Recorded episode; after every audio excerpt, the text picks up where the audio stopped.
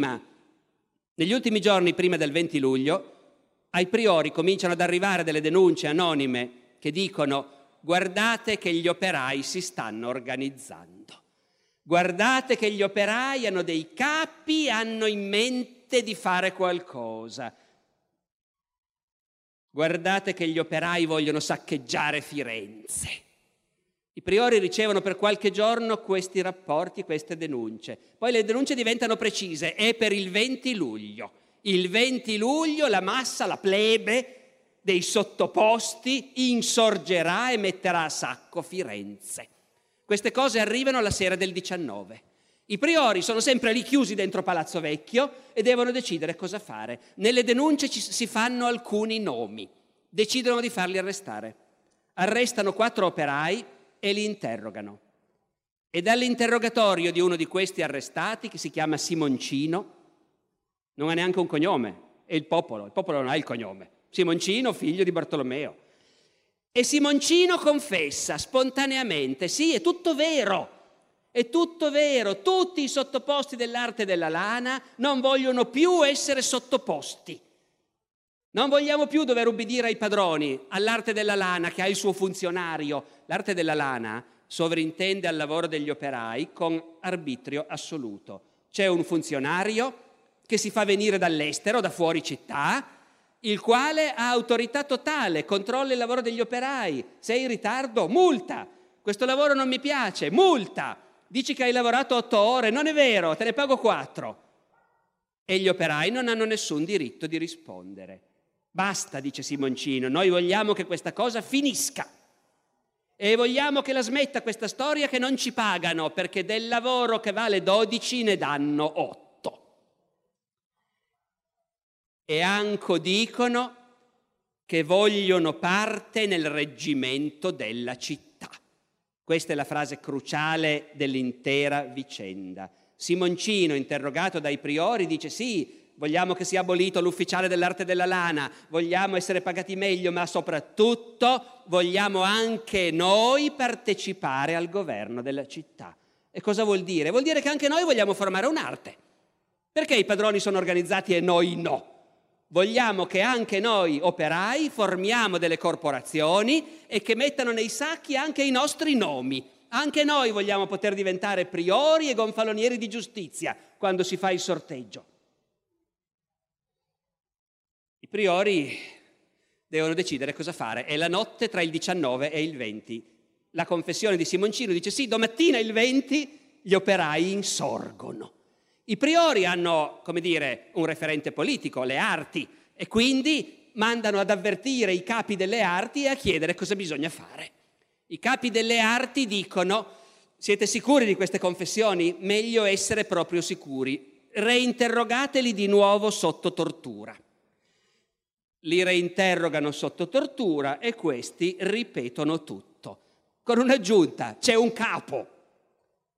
Salvestro di Alamanno de' Medici, l'amico del popolo. Tutto torna, sarà vero, non sarà vero, gliel'hanno fatto dire per forza, però Salvestro si era ritagliato quel ruolo e quindi adesso gli tocca, viene accusato di essere lui il capo. Va bene, e allora quella notte arrestano altri operai, li torturano, li interrogano, tutti confermano l'insurrezione per domani mattina. A questo punto i priori, chiusi dentro il palazzo, possono fare un'unica cosa: sperare che le arti, padroni e padroncini, grandi e piccoli, tengano duro e siano disposti a sostenere il governo contro la rivolta. Perciò l'ordine è: domattina all'alba tutte le arti in piazza, tutti armati sotto i loro gonfaloni, a difendere Palazzo Vecchio, perché dai quartieri bassi arriverà la feccia a dare l'assalto a Palazzo Vecchio. La scommessa è che le arti tengano, e cioè che anche il calzolaio e l'oste decidano di stare con l'industriale e col banchiere contro gli operai. Sarà così? Lo vedremo domani mattina.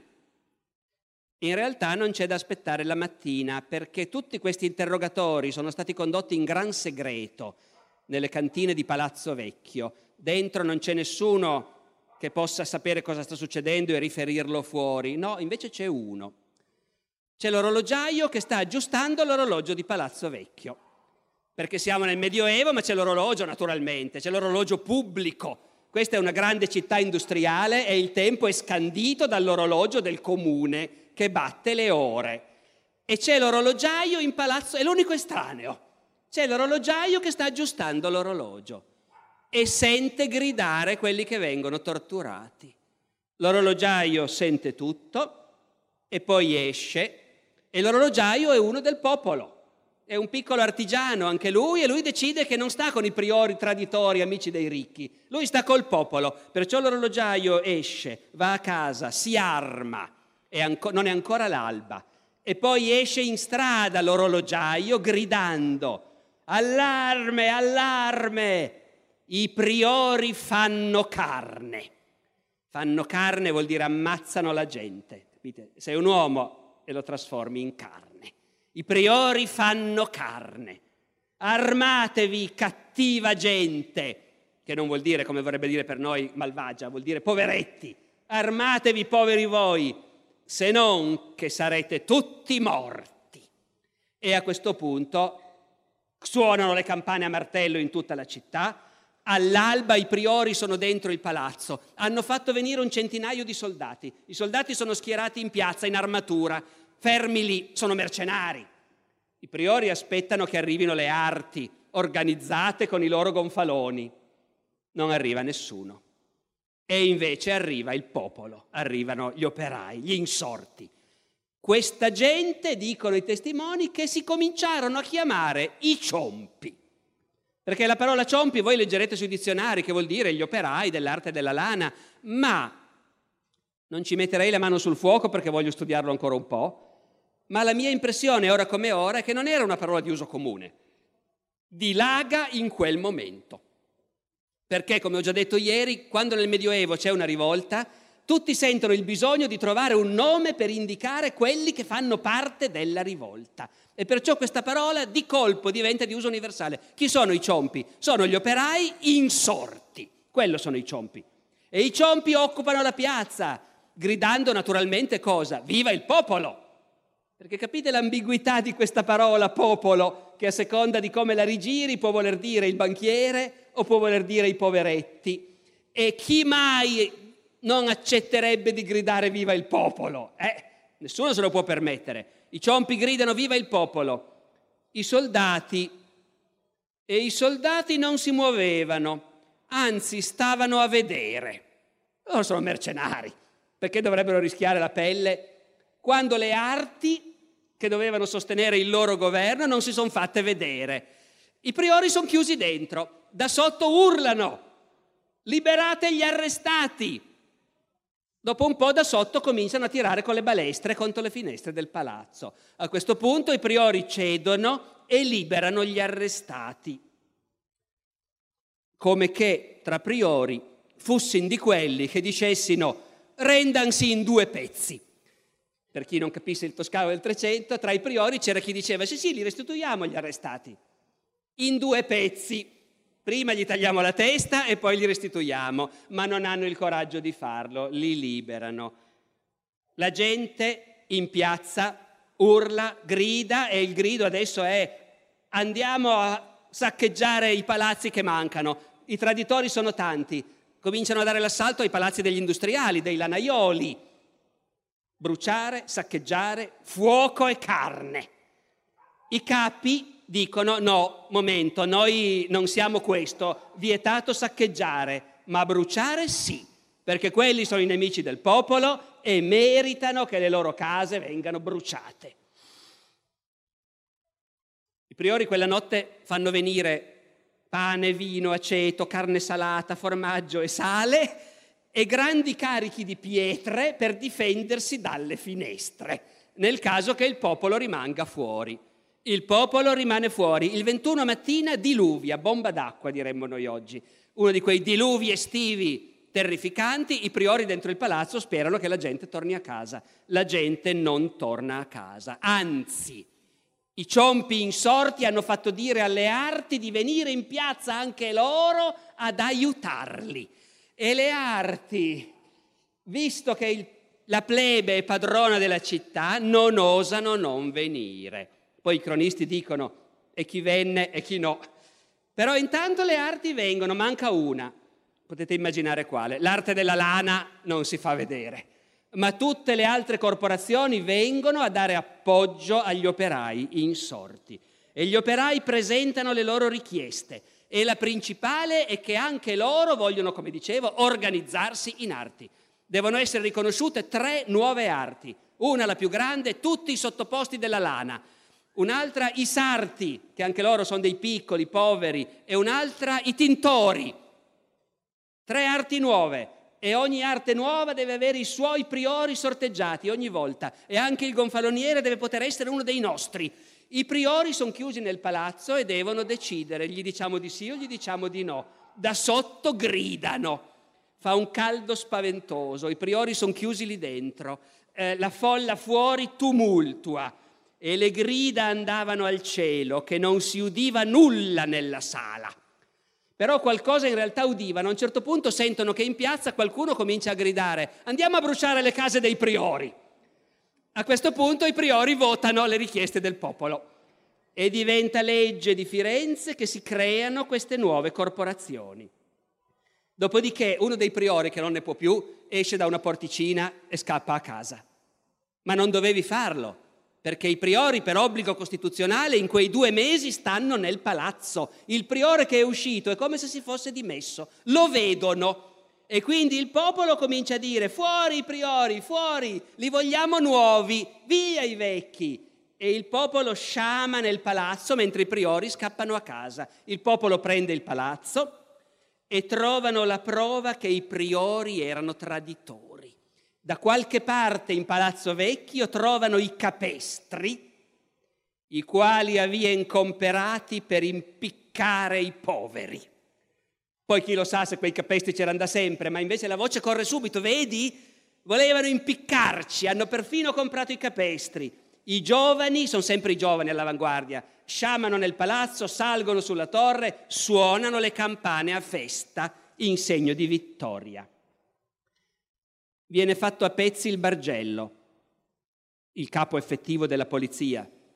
Il Bargello, Sernuto, che, dice un cronista, era quello che aveva promesso al popolo grasso che reggeva prima di impiccare i poveri. Il Bargello è un funzionario che, come si usa, è fatto venire da fuori, come l'ufficiale dell'arte della lana, no? Perché quelli che devono fare i lavori sporchi li facciamo venire da fuori. Il Bargello Sernuto poteva anche cavarsela.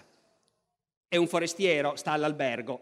Era chiuso nel suo albergo. Nessuno sapeva dove fosse e nessuno pensava a lui. A Sernuto viene la bella idea di farsi la barba. Manda a chiamare un barbiere. Il barbiere manda un garzone. Il garzone fa la barba a Sernuto, non l'ha riconosciuto, non sa chi sia. Quando il garzone ha finito di fargli la barba, il servo di Sernuto lo deve pagare e dice al padrone: «Sernuto, che gli do?». Il garzone sente Sernuto, fa 2 più 2, lo riconosce. Va fuori e dice Sernuto è lì, è chiuso in quella... Sernuto, il Bargello, quello che avevano fatto venire per ammazzarci tutti, certo, lui! Il popolo va a prenderlo, lo trascinano fuori, vogliono impiccarlo, ma non fanno in tempo perché lo odiano talmente tanto che lo ammazzano e poi lo impiccano per i piedi, già morto, e poi lo fanno a pezzettini. Commenta un cronista... Per una volta abbiamo anche dei cronisti favorevoli all'insurrezione qui, Abbiamo anche della gente che dice l'insurrezione è stata sacrosanta, giustissima, meno male, peccato che poi è finita male, ma era sacrosanta. E uno di questi cronisti commenta, certo, hanno fatto la pelle a Sernuto, era fatto venire per fare carne d'uomini. E poi noi, il popolo, abbiamo preso il potere e noi siamo il potere legittimo in questa città. Quindi adesso nomineremo i nuovi priori, ma innanzitutto ci vuole un gonfaloniere di giustizia. Non si può, senza un gonfaloniere di giustizia non si può far niente. Lui è il potere esecutivo. Chi lo fa? Sono andati a prendere il gonfalone della giustizia per far vedere che loro sono appunto illegittimi detentori della sovranità. Hanno il gonfalone di giustizia. Chi lo porta? E ce l'ha in mano un fattorino di un industriale della lana, si chiama Michele Di Lando, è venuto lì in calzoncini corti, dicono, senza calze, è luglio, fa un caldo da morire, e questo qui si trova a avere in mano il gonfalone. Fallo tu il gonfaloniere di giustizia. E Michele Di Lando, figlio di una venditrice del mercato e fattorino di un industriale, si trova di colpo gonfaloniere di giustizia di Firenze, unica autorità esistente perché i priori sono andati tutti a casa. Per un giorno e mezzo Michele Di Lando governa Firenze. Ci sono rimaste le ordinanze, lo so che è tardi ma mi avvio a finire, ci sono rimaste delle lettere, delle ordinanze firmate da lui, Michele Di Lando, gonfaloniere di giustizia. I cronisti ostili potete immaginare. Per un giorno e mezzo Firenze è stata governata da questo pezzente, in calzoncini corti, nemmeno le brache possedeva, ecco. Dopodiché, create le nuove arti, bisogna procedere al sorteggio dei nuovi priori e quindi bruciamo tutti i vecchi sacchi con i vecchi nomi e facciamo i nuovi sacchi con i nomi nuovi, anche i nostri adesso ce li mettiamo. È una procedura lunghissima. I cronisti ostili dicono: non potete immaginare come l'hanno fatta questa cosa, tutti pezzenti lì a scrivere questi nomi, immigrati, gente che non si sapeva chi erano, e questi qua volevano governare Firenze. E hanno fatto le nuove borse e poi sorteggiano, e uno dei cronisti, non sappiamo come si chiama, ma è uno che c'era, partecipato a queste cose, e lui era contentissimo, dice: ah, questa operazione di sorteggio loro lo chiamavano lo scrutinio, che però in fiorentino dell'epoca suonava lo squittino. E lo squittino, ecco, ci mettono settimane a fare i sacchi con tutti i nomi, poi estrarre i nuovi priori. E lo squittinatore è il nome di questo diarista anonimo che partecipa e lo dice: fu fatto il buono squittino che contentò molta gente, i quali non avevano mai avuto parte d'ufficio e sempre erano stati alle spese, perché noi, i poveri, noi le tasse le paghiamo, ma un ufficio non l'avevo mai visto, una carica, una poltrona, ecco. E col sistema di prima dice: non ebbono mai niuno guadagno se non i ricchi. Ovviamente voi capite che il sottinteso è: quando hai una poltrona, tutto sommato, non è solo l'onore, ecco, perché i ricchi le volevano tutte loro finora le poltrone.